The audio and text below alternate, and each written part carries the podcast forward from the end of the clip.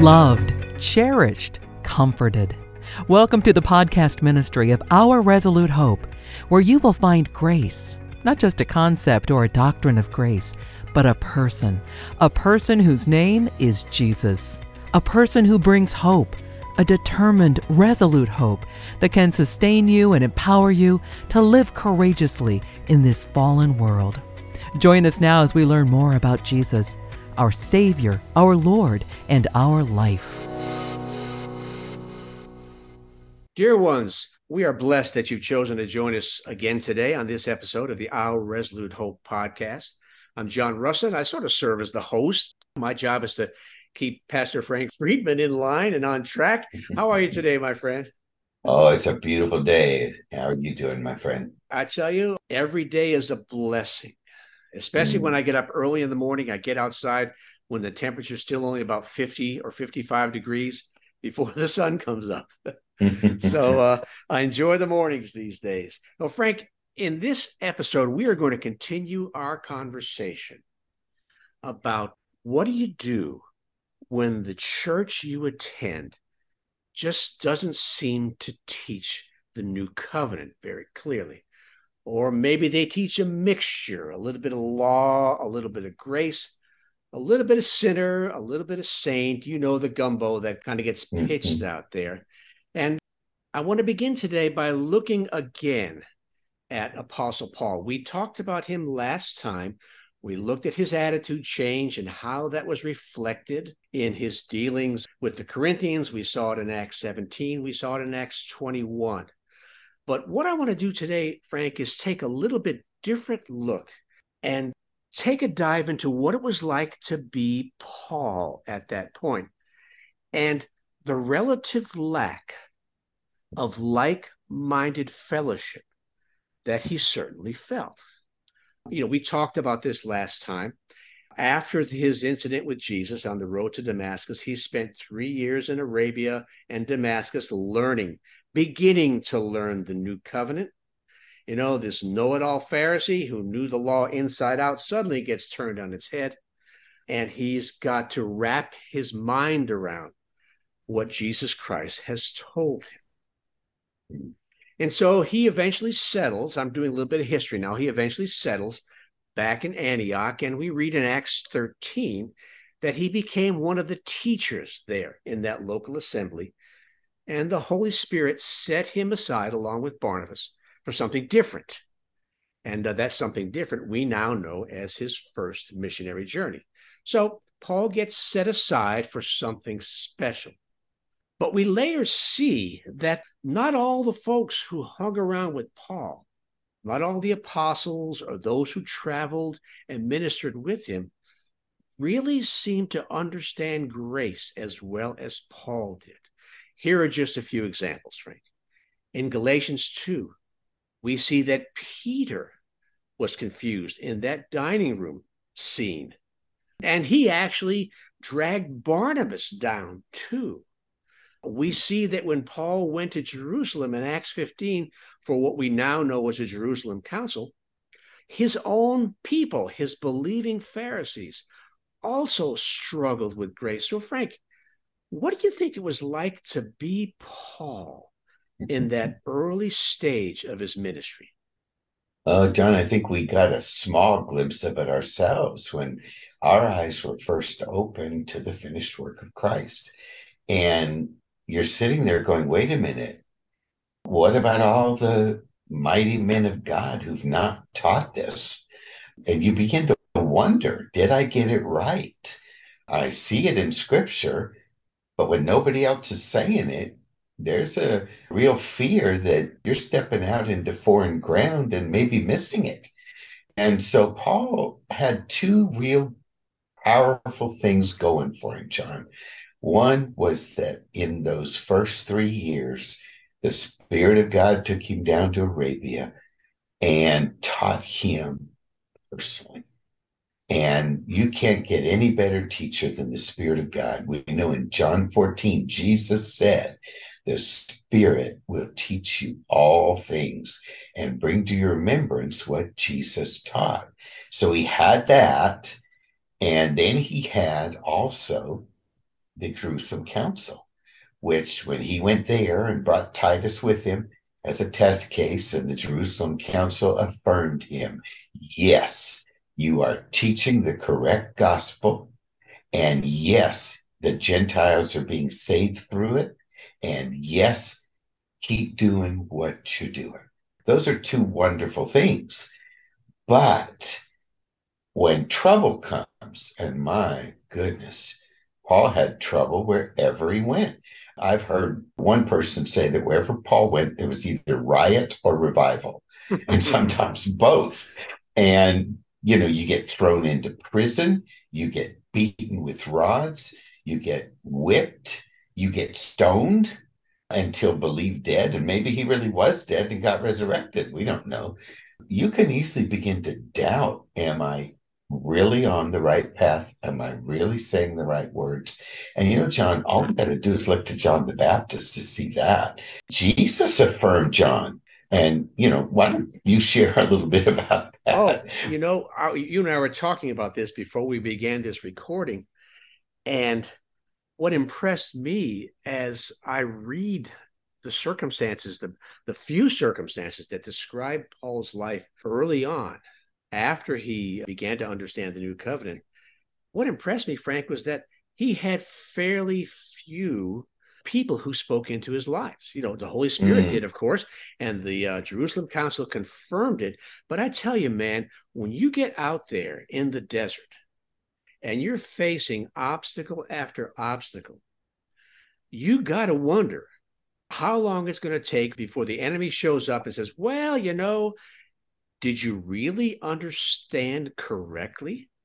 After mm-hmm. all, if this is such an incredible blessing, shouldn't your circumstances be a bit different right now? And mm-hmm. I think back at John the Baptizer, Jesus' cousin, who knew who he was. He saw the dove, Frank. He mm-hmm. heard the voice. He said, My goodness, I shouldn't be doing this. You need to be baptizing me. Mm. And then not long after that, John gets crossways with Herod and he winds up in prison and his circumstances look really dark. And you mm-hmm. gotta know that the enemy was in there saying, Boy, are you sure you got it right? Did you really blow it? Did you get the wrong one? And so he sends his guys out to ask Jesus, Are you really the one? So doubt, even in the mind of John, who'd hmm. seen and experienced all he had seen, doubt can get established. So there is no one who's immune to this, my friend. And so when I see Paul's experience, the Jerusalem council confirming to him that he was right, must have been like a steel rod in his spine, firming him against the opposition that was sure to come. Hmm. Yeah, you know, John, the first time I ever taught that passage, I believe it's Matthew 11 with John, I titled that message Doubts in the Dungeon. Mm. And, you know, the dungeon has a way of being used by the enemy because we have, even though we know that Jesus said, I didn't come to bring peace, I came to bring a sword even though we know he says in the world you're going to have tribulation when that tribulation comes the enemy's right there to sow those seeds you must have missed the message or this wouldn't have been happened to you and so certainly with paul those having that jerusalem council having that holy spirit teaching having that damascus road experience certainly helped but you know john nothing helps greater than having allies oh, friends gosh, yes. who are in the mix with you. Yes. And Paul fortunately had that. He did. But when he first started, my friend, the elders there in Antioch selected out Paul and Barnabas. They went on their first missionary journey. They took a young man named John Mark, mm. and he left partway through the journey. And then later on, they're getting ready to send him on a second journey. And Barnabas says, I'll go with you, Paul. I want to take John Mark. And Paul says, No way. That's not happening. And so they kind of got at odds and separated. So there you go. Paul finds himself without like minded fellowship. So, what does he do? This is what really got me, Frank. He began to cultivate it. He knew the truth. He knew who had spoken to him, who had taught him, who had confirmed that what he knew was true. So he began in his ministry to cultivate folks. So he cultivated people like Silas, Timothy. Mm. Frank, he grew his own circle of like minded believers, women and men, like Phoebe, mm. Lydia, Erastus, Gaius, Trophimus, Luke. You read through his epistles, you see these names all over the place, and there often isn't much said about them, except you know that Paul has poured into each one of these, and they are, so to speak, his posse his peeps, his tight group of like minded believers with whom they can encourage one another, teach one another, exhort one another. So he made it a priority, Frank, to cultivate his own group. And what came to mind as I was thinking about this was what you did when you first came to Quail Ridge Bible Church in Baton Rouge, Louisiana. Mm. You pulled together a handful of us and began mm-hmm. to pour into us using Gillham's The Life series and a few other things. But you did that very same thing, Frank. And here we are 30 some years later, and uh, mm-hmm. we're still walking hand in hand. So, this approach, while it's not easy, certainly has long bearing fruit, doesn't it? Mm. Paul kind of spelled it out for us, John, that methodology. He said, teach faithful men who in turn will teach other faithful men. And that didn't really originate with Paul, certainly didn't originate with me. It was the master's plan, Jesus. If you look at him, John, you know, he spoke to the multitudes. He had the 500. He had the 70. Then he had the 12. And within the 12, he had the three James, Peter, and John. That really is our marching orders. We can't disciple the crowd. We can speak to the crowd, teach the crowd, but we can't disciple them. Not even the 500, the 70, somewhat with the 11, but it's that small, tight group, John, where life begets life. And you can't do that without intimate relationship. And you can't have intimate relationship with crowd. So it's really the master's plan. Paul implemented it. We implemented it. Life begetting life, pouring, receiving life from God, and then pouring that life into others. That life then received, that life then released back to you. And all of a sudden, you have a band of like minded people so that now you can stand together so you don't fall alone. Huge, huge concept. Indeed. And I found it amazing, Frank, that Paul didn't necessarily have to have all the members of this band with him at all times. Mm-hmm. He developed a network of believers across the Roman Empire, just like you and I have a network of like minded companions, like minded ministers throughout this country and states all across. In fact, I just had a great conversation last week with a counselor up in Sioux Falls, South Dakota. And he mm-hmm. understands Christ's life. He's teaching the message. And so, how exciting is that? So, we have a network of believers across the country, but we also, both of us, have small, intimate groups into whom we are laboring to pour what we understand is the life of Christ into their lives so that they too can mature up and then at one point launch to have their own discipleship group. So mm-hmm. the model works, my friend. I've seen it work in you, I've seen it work in me. And of course, it's the way Jesus did it and the way Paul did it. So I guess as I look at this as someone who has been to a lot of churches that haven't really focused on the new covenant, it's so important to realize these key truths. You're not alone. What the Spirit has taught you is true. And you are to cultivate a network of like minded believers so that you will never be alone. They're always there to mm-hmm. hold you up.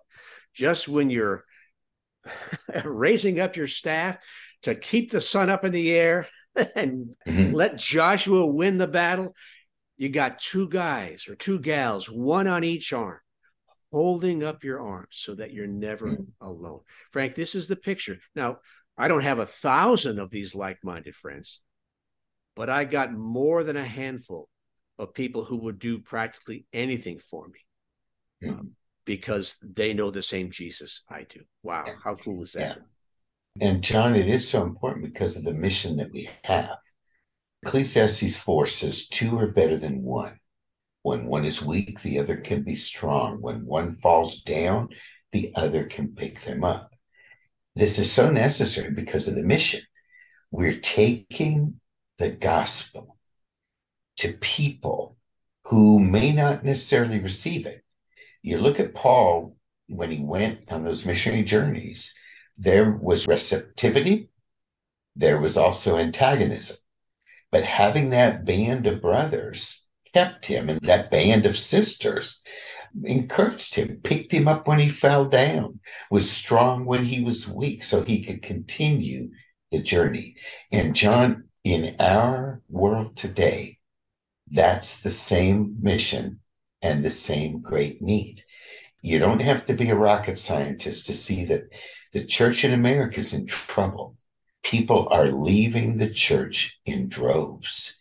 And we have to wonder who's going to go to them like Paul did and bring the life to them like Paul did, even when they're antagonistic like Paul did. So we've got to have that team to encourage us to continue the fight. Because sometimes, as we've noted before, we're fighting for people, but the only way we seem to be able to fight for them is to fight against them. And it's not easy. And it would be better to just leave the church and go have our little holy huddle. But like Romans 10 says, John, how are they going to hear without a preacher? We've got to realize this isn't about us living a life of comfort. It's about us being ambassadors to a foreign country. And sometimes the church is so lost in legalism, it's a foreign country. But who's going to win them if we don't? That's right. Frank, I've got one more thought I want us to chew on today before we wrap this up. And it's a passage from Second Timothy chapter 4.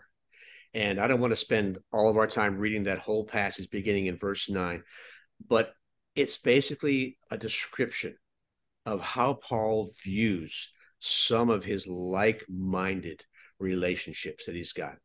The thing that impressed me most, my friend, is that he needed them. Even after all Paul had experienced, all he'd done, all he'd seen, uh, churches he's started, the epistles he's written, he's at the end of his ministry. He still craved like minded fellowship. He had Luke, but he wanted more. So, this need is a God focused need. God places in us so that it's not good for us to be alone. We need to encourage one another. This is so critical. And Paul felt that perhaps more than any other time than in that dungeon in Rome in the Second Timothy 4 as he faced the end of his life. Mm. Yeah, and that's the body concept, John, you know, that we all are a part of something bigger than ourselves, and we supply to that body, but that body supplies to us. And again, right in Romans, even in that first chapter, he says to them, I can't wait to get to Rome to share with you, but also to receive from you. And certainly in Paul's circumstances there in that deep, dark dungeon, he needed others. You know, John was fascinating. There was a guy I know who was a pastor and he was candidating for a church. And one of the questions was asked of him. You know, when people are struggling, they'll come to the pastor. When you struggle, who do you go to? And the man's response just oh, cut like a knife to my heart. He said, I have the word of God in my wife. I don't need anyone. And oh, that's so tragic. And it's so arrogant. And John, he didn't last. The ministry fell apart. He failed to understand that we're a part of something that's bigger than we are as individuals. I have a little stuffed animal, John, on my bookcases. It's a lamb, but the lamb is wearing shepherd clothes. Uh, Janet gave it to me, and it sits there as a reminder. The shepherd is himself a sheep. we are a part of the flock, and we need the flock. And you know, John, there's probably nobody that epitomized that better than a guy named Epaphroditus in Philippians 2. Paul said that he actually had to send that man home because he had served Paul so faithfully and had spent his life so diligently that he got sick. And the word he used was paraboleuomai. He risked his life for Paul. He gambled his life in order to love and serve Paul in his time of need. That's going all the way. oh, it, it certainly is, my friend. And you know, you told me a story of a little later in history, back when the plague was rampaging through Europe and Northern Africa, about a group of believers who had this mm. same mindset where they willingly expose themselves to danger to help others. And uh, you told me a story. So tell our listeners about that same story. in the third century, mid 200s, I believe it was, John, maybe you can correct me when we wrap this up. There was a group of people who were inspired by the life of Epaphroditus. And that word paraboleuomai is the word Paul chose that he gambled his life, he risked his life. And so, taking him as their example, they called themselves the Parabolani the gamblers, the riskers. And when plagues broke out, and just like at the New York City Twin Towers 9 11, when everybody was running out of those towers, the New York City firemen went in. They were the modern day Parabolani. Well, back in that third century, when the plagues broke out and people would flee the cities, the Parabolani went in, risking their lives to share Christ with those people before they died. Wow. Wow.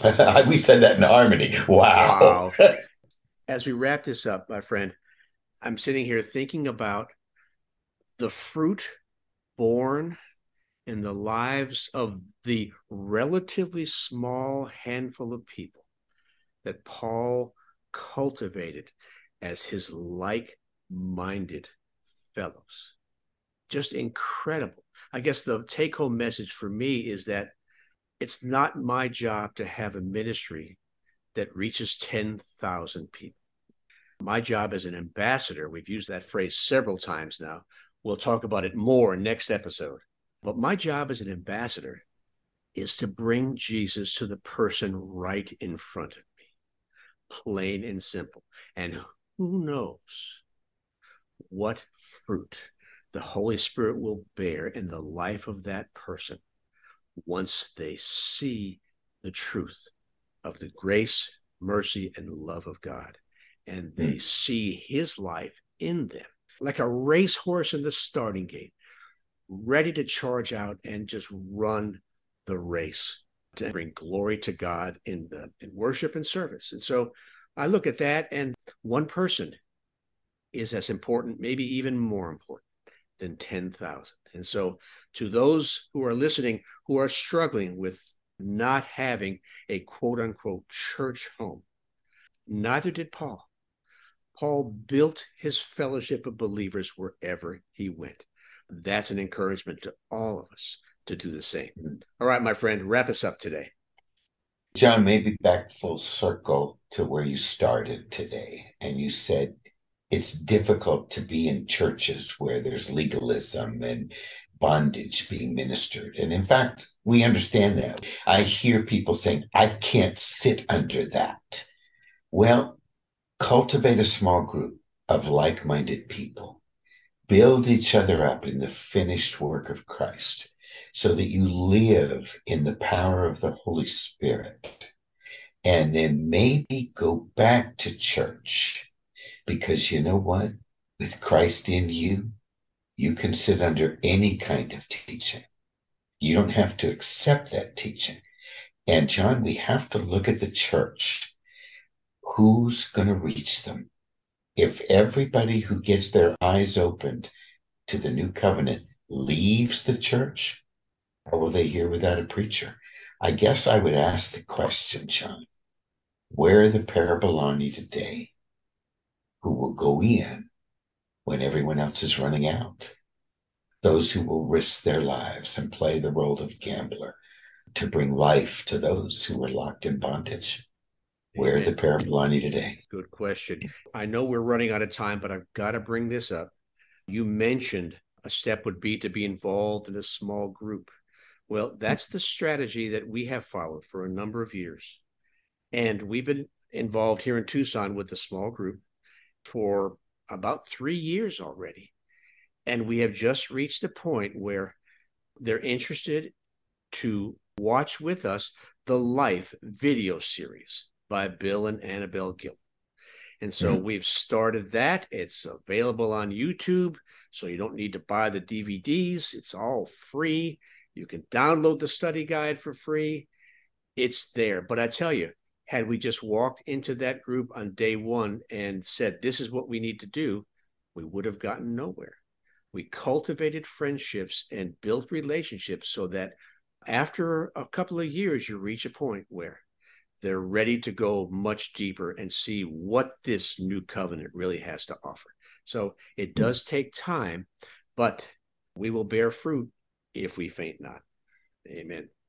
Well, friends, thank you so much for joining us on this episode of the Our Resolute Hope podcast. We invite you, please check out our website. You'll find us at ourresolutehope.com. Lots of articles, devotionals, ebooks, uh, etc., newsletters uh, you'll find there. Please drop us a line, sign up for our newsletter. Let us know what you think. We're revamping our webpage, so there may be some new things there. So take a look around and all of it's focused on Jesus Christ, not only as our Lord and our Savior, but as our very life. And as always, we remind you about this verse from Hebrews chapter 6 that we have a hope for an anchor for our souls. No matter where you're struggling, no matter what you're facing, no matter how much you feel like you want to give up in your church search, remember, you are anchored to Jesus Christ, a living hope, a blessed hope, a steadfast, immovable, bedrock, resolute hope. So today and always, no matter what you're facing, choose hope and choose Jesus. Thanks for listening. We trust that you've seen Jesus today. And you know that no matter what you're facing, He offers you Himself, His own life. He wants to live His life with you, in you, and through you as you trust Him and walk by faith in this troubled world. You've been listening to Our Resolute Hope podcast. For more information, find us online at ourresolutehope.com and check out our social media channels under the name Our Resolute Hope.